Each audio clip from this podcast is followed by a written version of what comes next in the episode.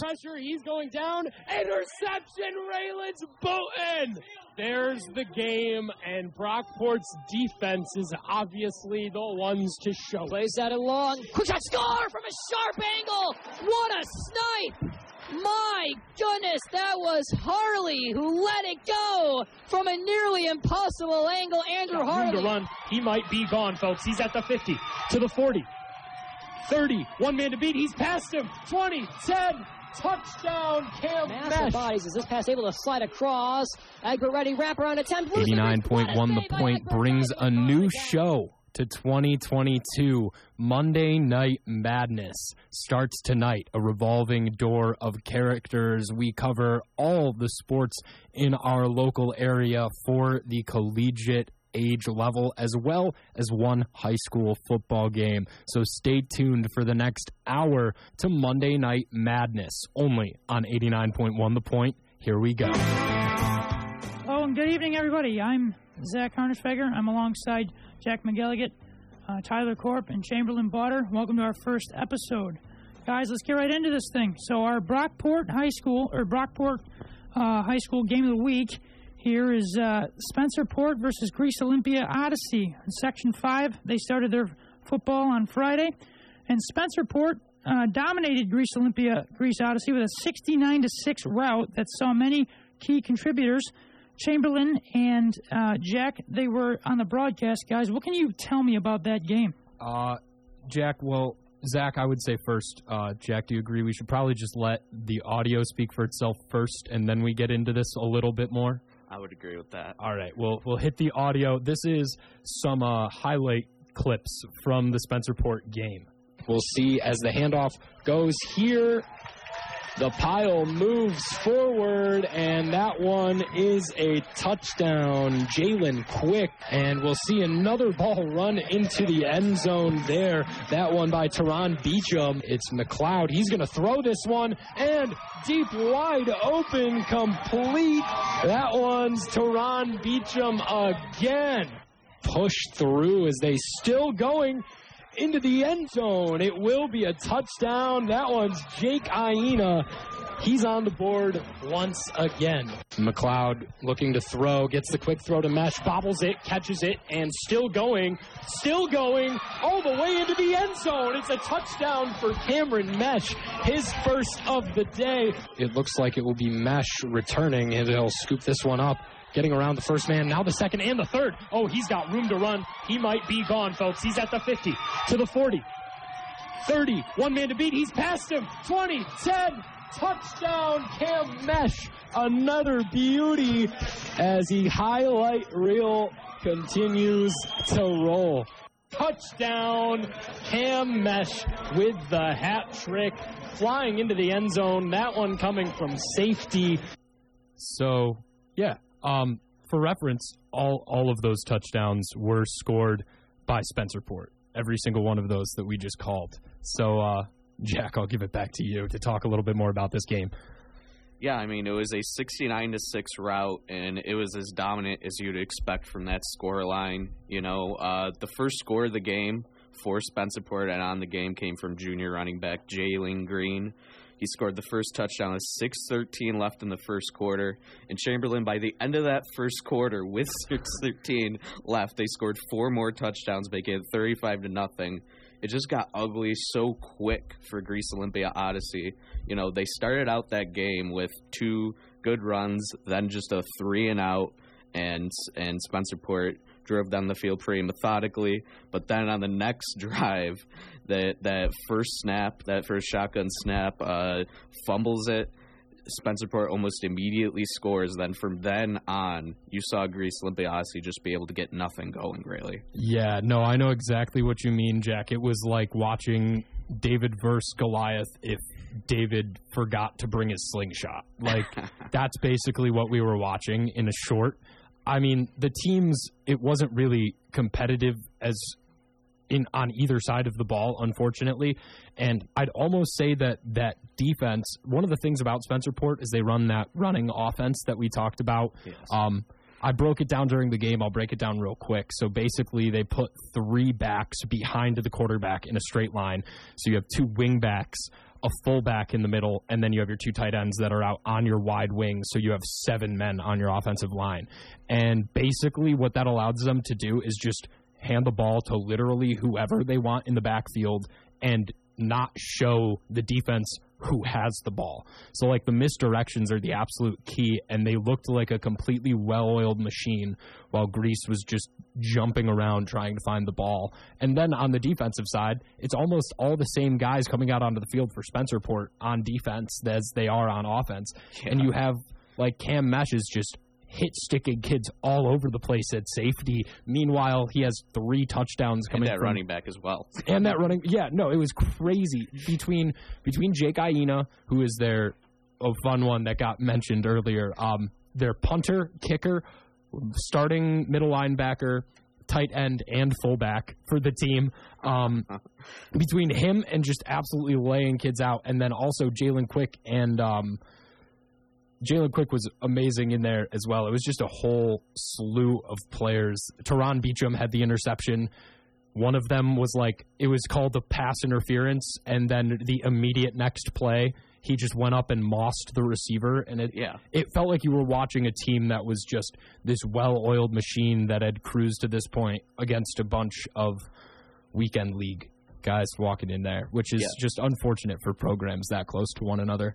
Uh, on that interception play, it is funny when you put it like that. Like he got the uh, the uh, interference call a bit wishy washy, maybe in my opinion, but then he just went and did the same exact thing, just better. The next play, Yeah, got the interception, and really, I mean, it was just they they you could see, you know, usually when you see a blowout like this, it's just teams, you know, dominating athletically and just like. uh you know, physically, and obviously they were doing that, but also just because of how they run their offense with that running, there's so much misdirection. You could see how well coached they are. Like there's complication in their plays that you know just because of the nature of their offense. Like even on something as simple as like a, a QB keeper from like McLeod, you see him just like fake to one guy, turn the other way, fake it to to another guy, and just the body language of him and watching him. It's just very entertaining football to see. Yeah, it's beautifully complex, I think is the way to put it. And it's Sure. impressive that Coach John Dowd is able to get this team that's like a bunch of high schoolers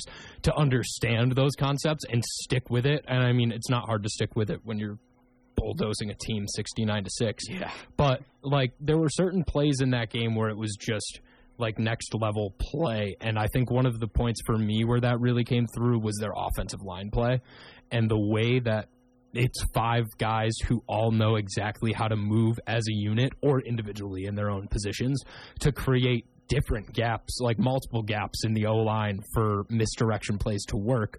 Or they have like the one touchdown with Jake Ieno where they basically like handed it to him up the gut and then they just made like a flying V with their O line Yeah. and cut through the Greece defense for like 15 yards into the end zone.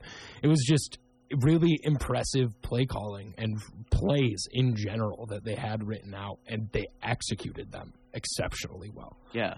Like uh, I, was always hammering on the broadcast, like the offense was just quick, and that includes the offensive line. They they have to be quick, like quick witted, quick uh, with their uh, reflexes and things like that, just to be able to handle all the uh, complications with this offense. And really, I mean, I think uh, I could speak for us both when I say that we were most impressed by Cam Mesh on on that game. He's the superstar on that team. He's a senior, finally been a part of their team. You know, every every uh, other season of his career. And I mean, he got the uh, passing touchdown, the receiving touchdown, the punt return touchdown, the uh, fumble return for six, and he also had had a kick return that was called back. That I think we we both agreed on broadcast was kind of the point where we were most uh, impressed by him on that run. I mean, he he just knows how to hit an open gap, and once he does, he's just gone. But also, if there's somebody in front of him uh, in that game. They were not going to be able to take him down without a huge fight, and most of the time he won that fight, all but just a couple times. Yeah, no, it seemed like time and time again we saw Cam Mesh like falling over as he bounced off of the last defender and then when he has about two steps before he would be completely on the ground. He's back upright, running full speed.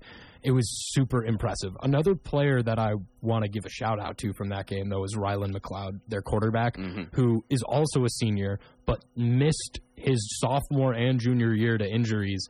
Came into this team and looked like just some well oiled veteran in this offense. And did not expect the passing touchdown that you heard there uh, to Teron Beecham. That was just completely every single player was inside of the tackle box for Greece Olympia Odyssey, and just Teron Beecham was able to sneak around the outside, get over the top on a post route, Yeah. and just catch this beautiful, easy toss in for McLeod. And not to mention the other the other passing touchdown that he had was to Mesh, which was more of a Mesh play than it was a McLeod play, but still a great standout performance from Ryan Rylan McLeod. And second half, fourth quarter, they started playing their backups. He fell into that category of being the backup safety, so we got to see the QB come out, get a couple hit sticks in. That was pretty enjoyable to watch, I have to say. Yeah, and another uh, backup that I want to we talked about Jake Iena being able to uh, get the get those kicks and all those punts. On the last extra point and the last kickoff, we got to see an offensive lineman come in. We had number 59, Josh Winter, kick a PAT and get a kickoff going. Unfortunately, there was a penalty out of bounds on the kickoff, but still showing off that leg. I just love having that big guy come in and kick a couple. I genuinely had almost completely forgotten about that in the back of my head until you brought that back to my mind, and I 100% agree with you. Not much is better than seeing a big man use his leg. 100%. Anything more with this game we'd like to add, gentlemen? I, I mean, like you brought up with Ryan McLeod, this te- this Spencerport team, you know, obviously just so run heavy. But when you're pet, when you have somebody who could throw the ball like him, that just adds another wrinkle. You saw them fool them. It was just huge. I mean, you know, the the defense was amazing. Every pass that uh, Greece Olympia Odyssey threw, it was just uh, you know, the safeties the linebackers outbodying those receivers and just really.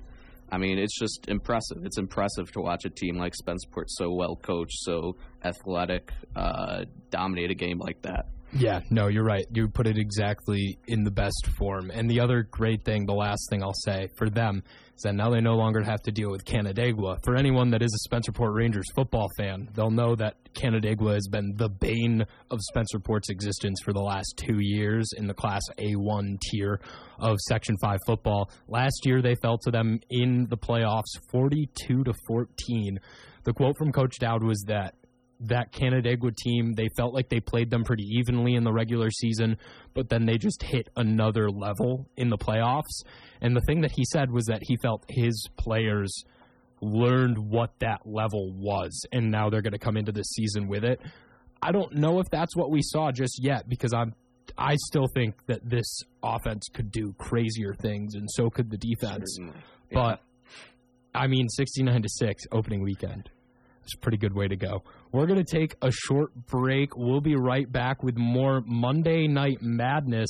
Make sure you stay tuned. Is that a faucet running? That's not a faucet. That's a river rushing through the forest. Forest rivers provide over 100 million people with clean water to drink. What? I can't hear you because of the vacuum. That's not a vacuum. That's the trees in the forest cleaning up the air we breathe. I didn't know the trees were so amazing. Yep, and the forest gives us shade, trees to climb. That's awesome. Let's go explore some more. Visit the forest today and enjoy all it does just for you. To learn more about the forest and find one near you, go to discovertheforest.org. Brought to you by the U.S. Forest Service and the Ad Council. Well, I finally did it. I opened a 401k. What? Why? Just wait for the inheritance. We've definitely got a rich uncle somewhere. We're one call away from the winner's circle at the Derby, dinners with multiple forks, a vacation home in the country, using summer as a verb. You don't actually think that, do you? When it comes to financial stability, don't get left behind. Get tools and tips for saving at feedthepig.org. This message brought to you by the American Institute of CPAs and the Ad Council.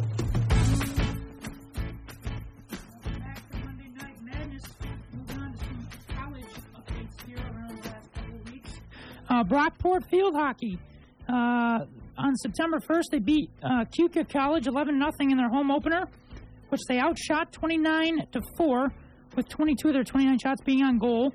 So, guys, you know this team's off to a 2 0 start. You know they shut out uh, another team there 7 to nothing on the road in Elmira. So uh, turn over to Tyler. Uh, you know, what is your opinion and your thoughts so far on this Brockport field hockey team? Well, I think one of the most impressive things is that out of the 11 goals they scored against Cayuga, was that nine of them came from different women. I mean, that alone is just impressive. Like Yeah. the fact that they're able to spread the ball that well and just get it around and just make sure that everyone's contributing. Yeah, no, I agree. That is that is huge, uh, huge for them as, as well. And you know, the Ella uh, Ella Buchanan there, back to back shutouts and has not allowed a single goal on the season so far. Man, is she having a heck of a season through two games. No, I mean that itself is just crazy. I mean, just to see anybody do that, I mean, let alone a sophomore to come in to their second season and have back-to-back shutouts in two games. Uh, I mean, it's something that you know you got to attribute to the defense, but also to her as a goalkeeper.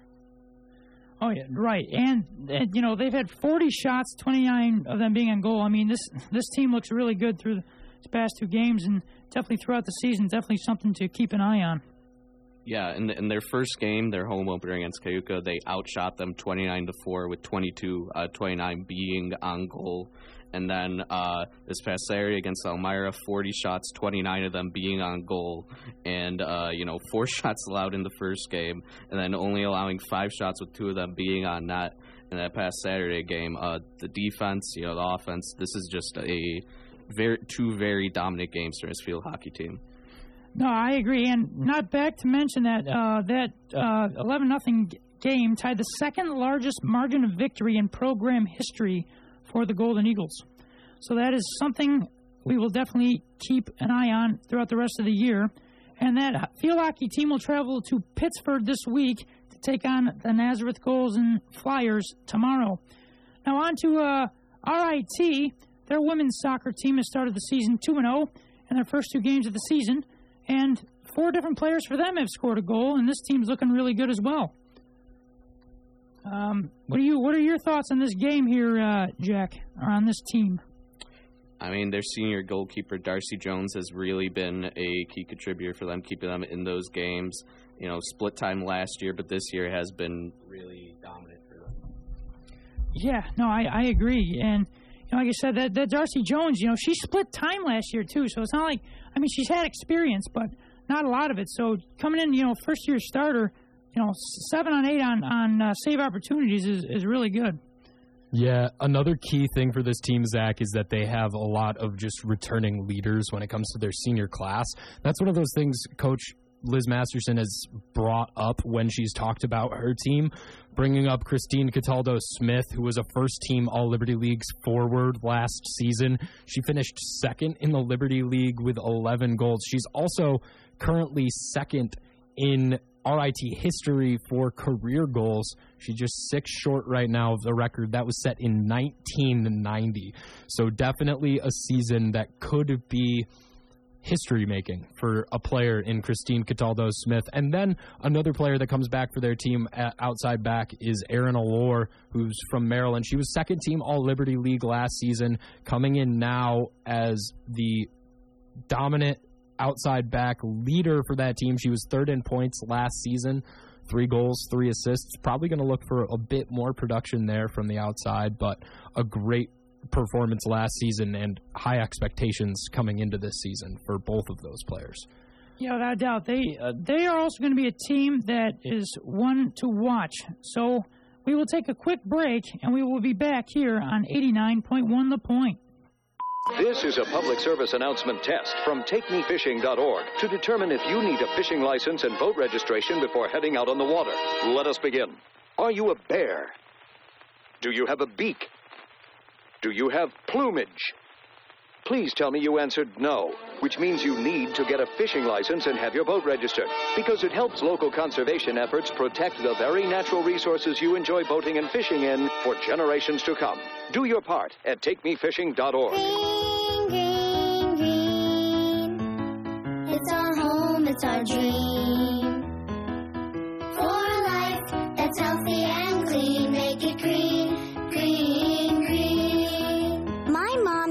Making it green is making sure the air in your home is healthy for your family to breathe. Make sure you test your home for radon. It's easy. Just call 866-730-GREEN. Make it green, green, green. A message from the US EPA.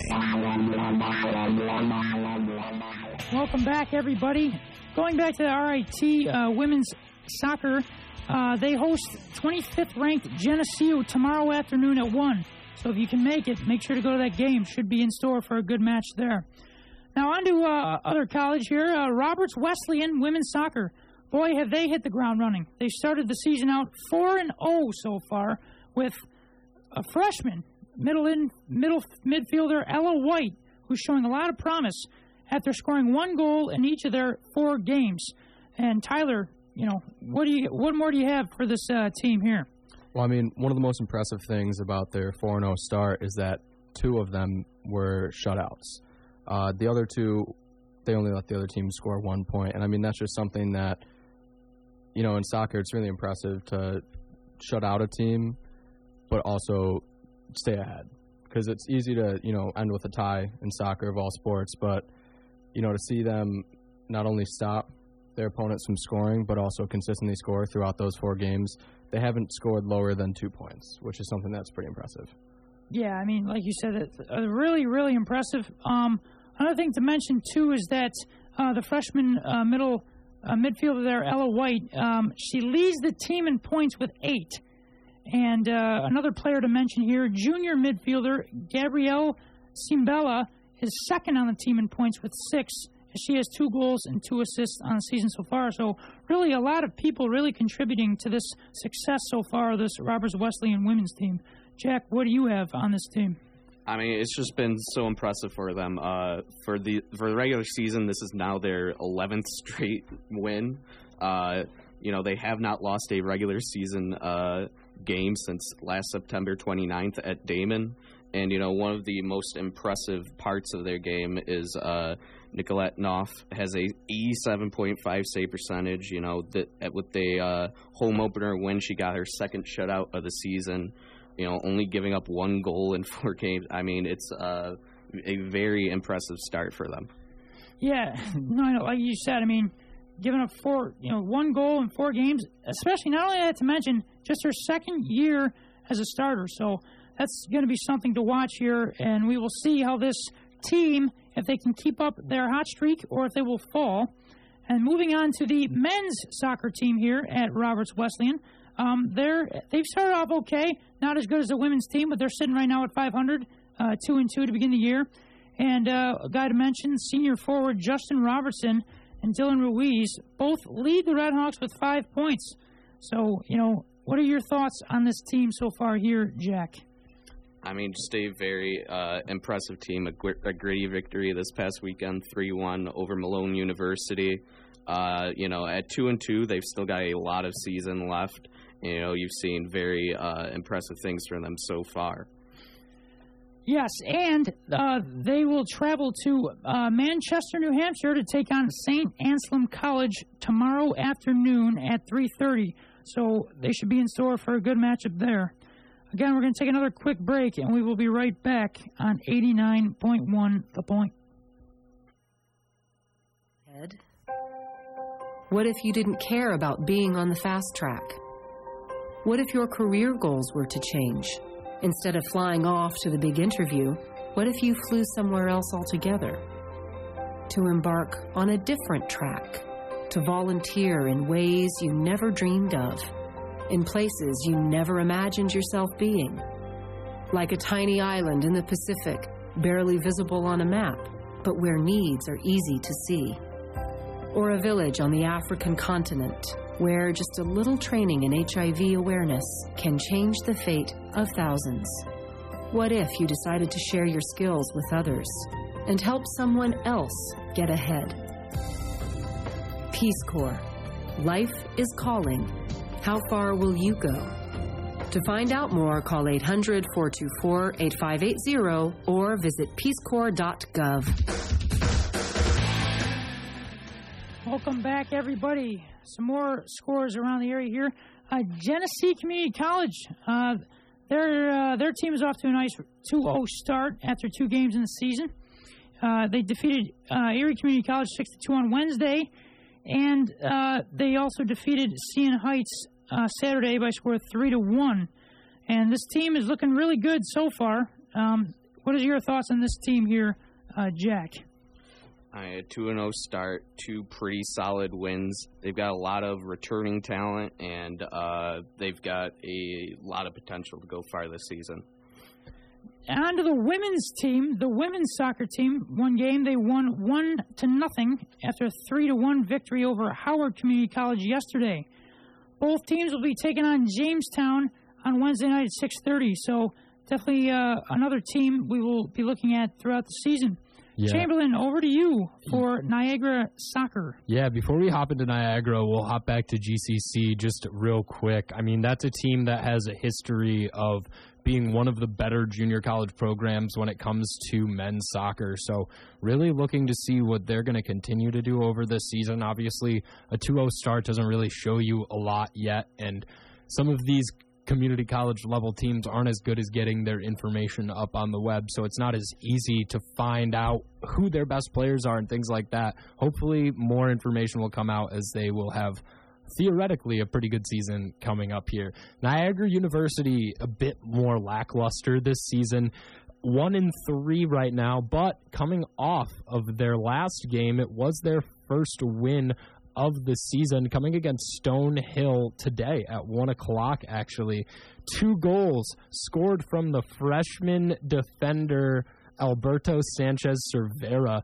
Two from him is just an interesting spot for this team when you need all of your creativity on the offensive side of the ball to come out of your defenders. An outside back for this team, getting two in. The third goal for the team came from Rodrigo Almeida, a senior on the team. So getting spread around a little bit with the ball, but just an interesting showing from this team. Of course, one of the Division One teams that we actually cover when it comes to sports. Three two win. Thankful for that. Now they need to turn things around, though. Yeah, no, without a doubt, that is definitely something um, we will be looking at uh, throughout the season. On to some Division One uh, college football here. We got Syracuse football, and boy, do they have a dominant win um, on Saturday, winning 31 to seven over Louisville. And their junior quarterback, boy, did he look really, really good. He had he passed for 237 yards and two touchdowns in the air, and had 95 yards on the ground with a rushing touchdown. Uh, so, Jack, what is uh, what do you got for us for the Syracuse team? Yeah, like you mentioned, uh, Garrett Shrader, very solid game. One person that I really want to focus on is Sean Tucker. He's a redshirt sophomore coming off an All American freshman season. He continued his momentum and he's got he rushed for a team high 100 rushing yards alongside a touchdown and also notched 84 yards and a touchdown receiving, also leading the team in that category. And he's got a lot of eyes on him from pro scouts, people uh, across the NCAA and you know he he is going to be a huge factor for this team if they want to have success in the ACC and he is definitely somebody to watch if you want to watch you know college prospects uh, maybe transitioning to NFL after this season. Oh yeah, and you know the quarterback. You know, like I said, back to the quarterback there, uh, Shrader. Man, his first first pass of the game, a nice dot right in between three defenders, and that, after that he just took off and had himself one heck of a game. And, you know, like you mentioned, uh, the running back there, and he's a first team All American. Expectations are high for him. But one thing to really point out on that team, too, was the defense. Boy, did that defense come through when they needed to. And, uh, Tyler, what do you got on their, for them on their defense? I mean, their defense looked incredible. And as someone who's from Syracuse, I've never seen Syracuse like so happy to see a team play football in a long time, especially against Louisville, who's tor- tortured us and tormented us for the last five years. I mean, even 10 years, I mean, we could go back that far. They've won seven out of the last 10 games that we played them. I mean, it's just been pain over pain over pain for every single time that Syracuse has faced Louisville. And to see a win not only gives hope towards Syracuse fans and the whole city in general, but it just makes it, you know, just really refreshing to see in the eyes of Syracuse football, which, you know, hasn't seen many good players come through in a while. I mean, they have a few prospects every now and then, but to see the team put together this well actually just is a good glance of hope. It is, yes. Syracuse looking good. The Orange, they will travel to UConn to take on that tough Huskies team uh, this coming Saturday at 7. We will see if Syracuse can continue this after one game. We will be right back after a quick break. You're listening to 89.1 The Point. Here's another I Love New York travel tip. One of the best ways to view New York's spectacular autumn is aboard one of the state's scenic railways. Aboard the Adirondack Scenic Railroad in Old Forge, witness autumn's amazing display of colors amidst some of the most pristine mountain terrain in remote areas of the Adirondacks. Riding along the scenic Esopus Creek in one of the Catskill Mountain Railroad's vintage coaches, you'll enjoy views of the Catskills' natural autumn beauty that you just can't get from your car. For more information on these and other scenic train rides in New York State, dial 1 800 CALL NYS or visit the I Love New York website at iloveny.com. All aboard for autumn fun. Another reason I love New York. Everybody. Welcome back. Uh, now on to some more uh, Division One football here. We've got the Buffalo Bulls, and boy, did they start their season off on the wrong foot. They lost 31 to 10 to Maryland on Saturday, and boy, Chamberlain, they did not look good. Yeah, no, did not look good is kind of like an understatement here, Zach, if I do say so myself. I don't know. This team just didn't look like they gave anything. Um, Maryland, of course, a team that's not the most competitive, but good players still come out of that college right now. Uh, there is a Tagovailoa in the quarterback position for that team, but that's really not the focus. Focus is more on the fact that this offense and defense just could not roll in the highlight tape that came out afterwards. I think there were a total of like five plays that really showcased Buffalo in any way, shape, or form. Just a tough start to the season for them. They're going to really want to look to bounce back, but it could be interesting. Yeah, definitely, like you said, definitely, uh, if they have any chance of success, and like I said, uh, they got to really improve, uh, really all around here. Now, uh, they are facing Holy Cross uh, this Saturday night, and they, Holy Cross is coming off a big, big 31 to 17 win over Merrimack. And moving on to some back to uh, Brockport, they open their season at home against Framingham State University, and boy, did they look pretty good. Chamberlain, you were uh, color commentator for the game. Tell us a little bit about what you saw from this Brockport team. Yeah, um, I was very happily impressed with this Brockport team. A team that lost a lot of seniors. I'm pretty sure the number was either 11 or 13, one of the two, uh, that I wrote in an article last semester about this team, how many seniors they lost. And you lose major, major influences on both sides of the ball. On the offensive side, you lose your number one guaranteed wide receiver, who is basically a perennial All American when he was in college. That was his goal the entire time he was there, and he played like it without a shadow of a doubt in Imhotep Cromer. Then you flip over to the defensive side of the ball where you really had your major losses in Josh Greenwood, Lawrence Jenkins, Andrew Covey, and Alon Montgomery. Those are just four defensive captains that you would think you couldn't replace, but man, did Coach Mangoni and this Brockport team do a great job of replacing those people.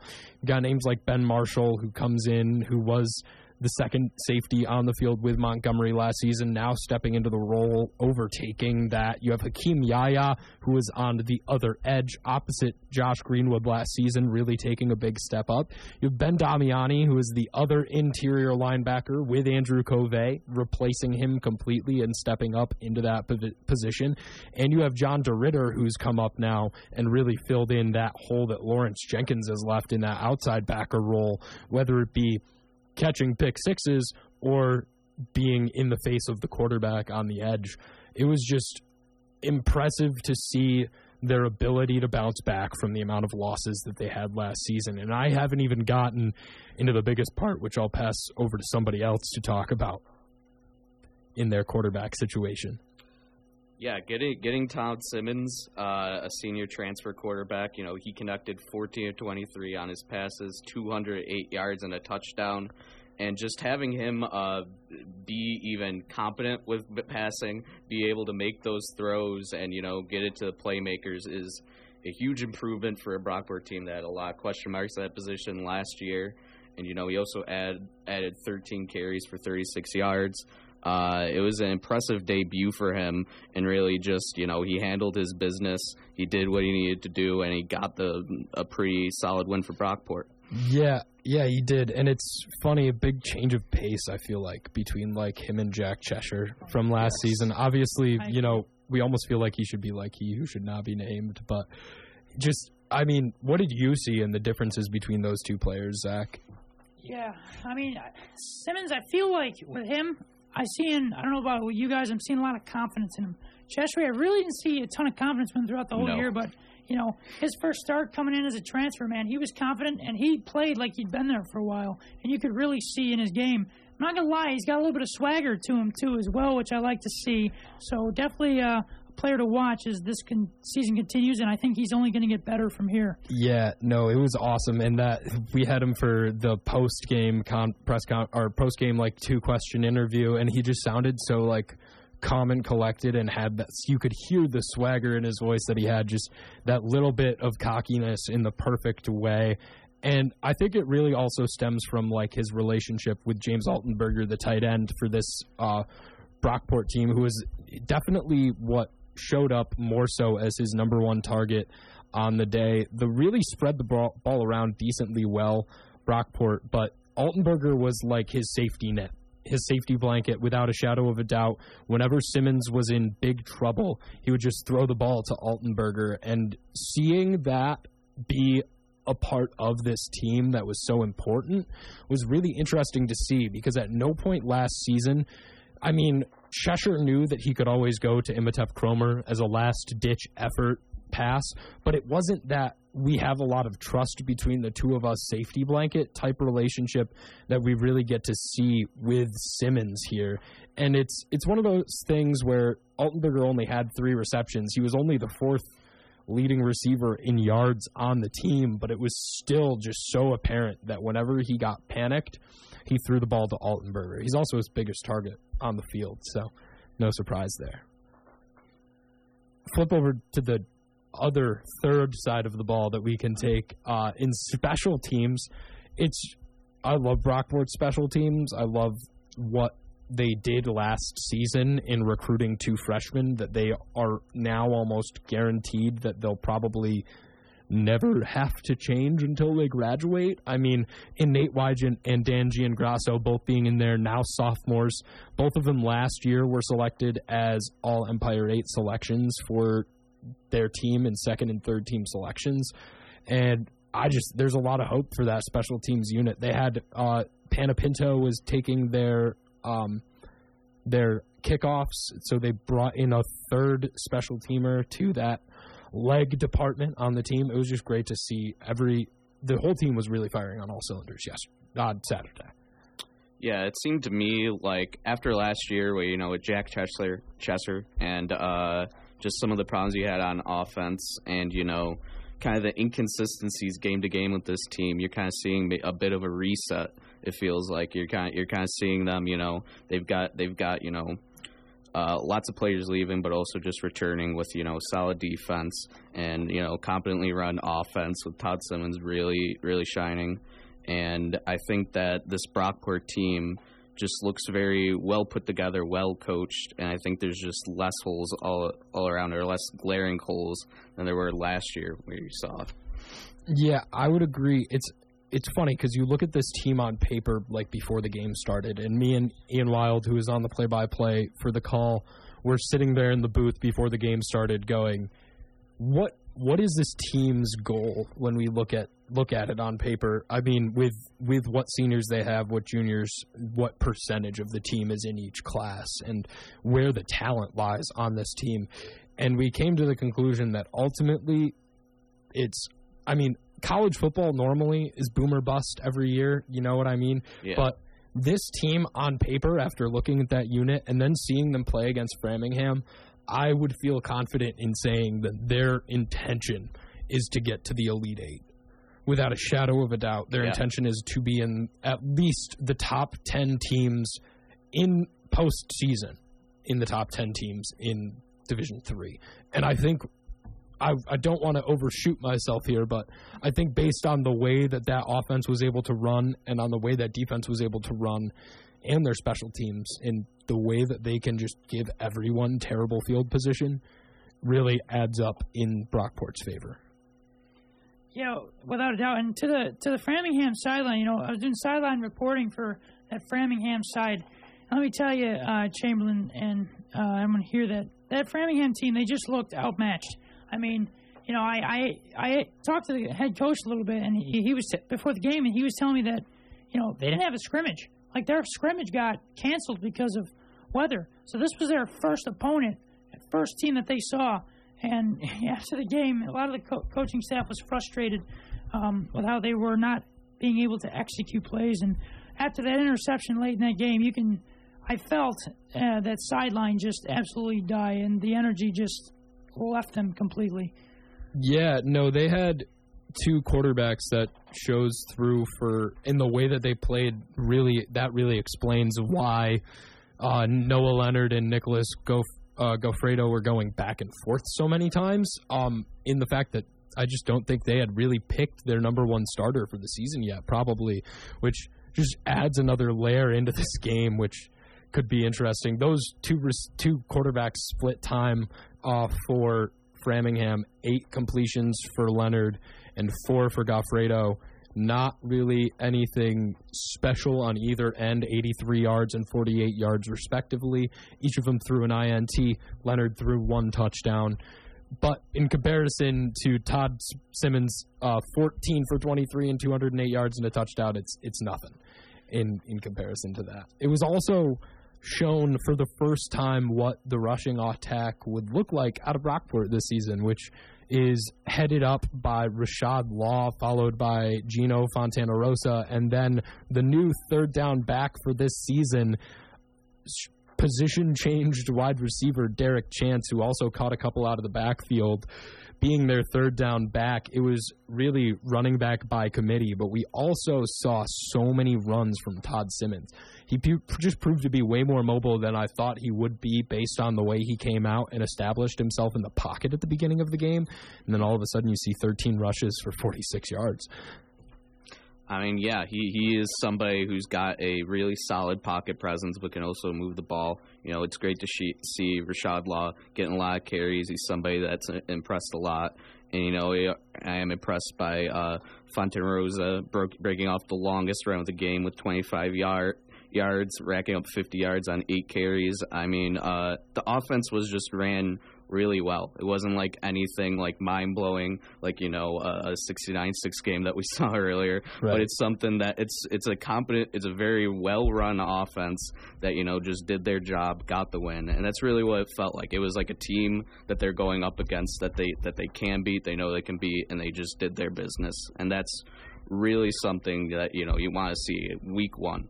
Yeah, and another place where it got interesting. I mean, it was hot, like stupid, stupid hot out there on that oh, yeah. field. It said it was 83. Heat index had to have been like at least 10 degrees, if not more. So they were losing players to heat exhaustion and dehydration left, right, and center. And center, literally, for Brockport in Dimitri Swan coming off and then replacing him with Ahmad Davis Warner, who's a sophomore on the team, coming in at center to replace him after about like one and a half quarters of play. And then you also have Scott Oshner, the left tackle for Brockport, a senior, coming out. Thankfully for them, for Brockport, they can replace him with Jalen Bosick, who's a, a senior as well, who comes in and just slides right in. But you're playing with that offense with two of your three starters actually in it for the game. It makes it real interesting that they were still able to move the ball as effectively as they did. Although I will say, third quarter there was really absolutely nothing going. And that's something that I think it it was an on or off quarter for Brockport last season. They either went off in the third or they did nothing in the third. And this was just kind of a low period for that third quarter. It had the only segment of momentum in the game at any point that felt like Framingham could come back into it. And then once that went away with the pick six, it was just it was over. Nobody had any more expectations for the game. And that pick six was one of my favorites. If you guys remember the Clayton Chapman Bowl last year, uh, Lawrence Jenkins had a pick six that I'm not kidding. I just had complete flashbacks. It looked exactly the same. They were wearing the same uniforms. He caught. They were playing a team in all white jerseys with black helmets on. They caught the ball on like the 30-ish yard line in the middle of the field, ran it into the right corner of the end zone. Literally the same play. It was kind of scary and almost sketchy to me to watch, but no, it was a great game, great season opener, and great teaser for what this Brockport team is going to bring us this season. Oh yeah, and not only that, uh, next week they travel to Ithaca to take on the Bombers, which you know you guys know uh, Brockport did lose to uh, Ithaca last season, and uh, that game was not a good one for uh, Brockport. Uh, really, just one of their many, many uh, bad losses uh, on that season. So going in, into uh, week two against Ithaca, what do you guys think is something that this Brockport team has to continue if they want to um, keep this hot streak going? So I don't I don't know if continue is the word that I would go for, but something that they're to have to now do that they didn't have to do at all against Framingham is watch the deep ball. They got absolutely mutilated by the deep ball from Ithaca last season. It's just not something that they're always ready for, and it's surprising because they have such a good cornerback and defensive back room. You have Marshall, Bootens, Purcell Brown just came through in his first start, got an interception and a couple big pass breakups. Those are your three main key guys on that defensive uh, defensive back area. They're really going to have to watch that over the top. Like if there was one thing that made Ithaca beat Brockport last year, it was the fact that I think they had four receptions for over 50 yards each. Um, you just you can't let that happen if you want to win a football game. You're not going to win it. It's just not the scenario. And yeah, and on top of that, you know, keep mentioning him, but Todd Simmons, you want to see him keep up with an offense like that, and you know, uh, it'd be interesting to see because you know you said the Brockport defense struggled last year. So if the Brockport defense struggles, or he has to get into you know a bit of a shootout, or just like keep pace with another offense, I'd like to see how Todd Simmons uh, adjusts to that, and you know see how he paces his play there. Yeah, I would agree. Another area that we have to just jump to real quick and talk about that won't really apply for Brockport until October 1st for uh, or not October 1st, but when when yes, October 1st when we play Cortland uh, is the fact that they had a receiver set the SUNYAC record for receiving yards in a game last this past weekend with 312. Um, which is just stupid. Stupid numbers, but an air raid attack out of Cortland that is always seems to be like that the air the air attack is the only way to beat Brockport. One of the best rushing defenses in the league or in in Division Three. Yeah. Last year they proved to be an, the number one scoring defense in the league, number one in turnovers, top three in rushing defense, top five in passing defense. They were scary on defense, but there are certain things that can just break that team. And a team that can throw it over the top was one of them last year. Now we need to find out next week if they're still one of those teams or if they've found a way to fix that. Yes, we will see if they do that. And I don't know if it's too early to say, but uh, I think the Todd Simmons era in Brockport has begun. Yeah, I, I would agree. Me and Ian uh, had our own hashtag that we decided to start that um we'll post on our social media. Hashtag let Todd cook. Let Todd cook. I like that. So, as you mentioned, Brockport travels to Ithaca, 1 o'clock this afternoon, Saturday. Real test there for the Brockport football team. And that'll do it for us today on episode one. For Jack McGilligan, Tyler Corp, and Chamberlain Butter, have a good night, everybody. You're listening to 89.1 The Point. learned a lot. In chemistry, I learned that no one likes me. In biology, I learned that I'm fat. I'm stupid. In English, I learned that I'm disgusting. And in gym, I learned that I'm pathetic and a joke. The only thing I didn't learn in school today is why no one ever helps. Kids witness bullying every day. They want to help, but they don't know how. Teach them how to stop bullying and be more than a bystander at stopbullying.gov. A message from the Ad Council. Our military service members volunteer to protect us in the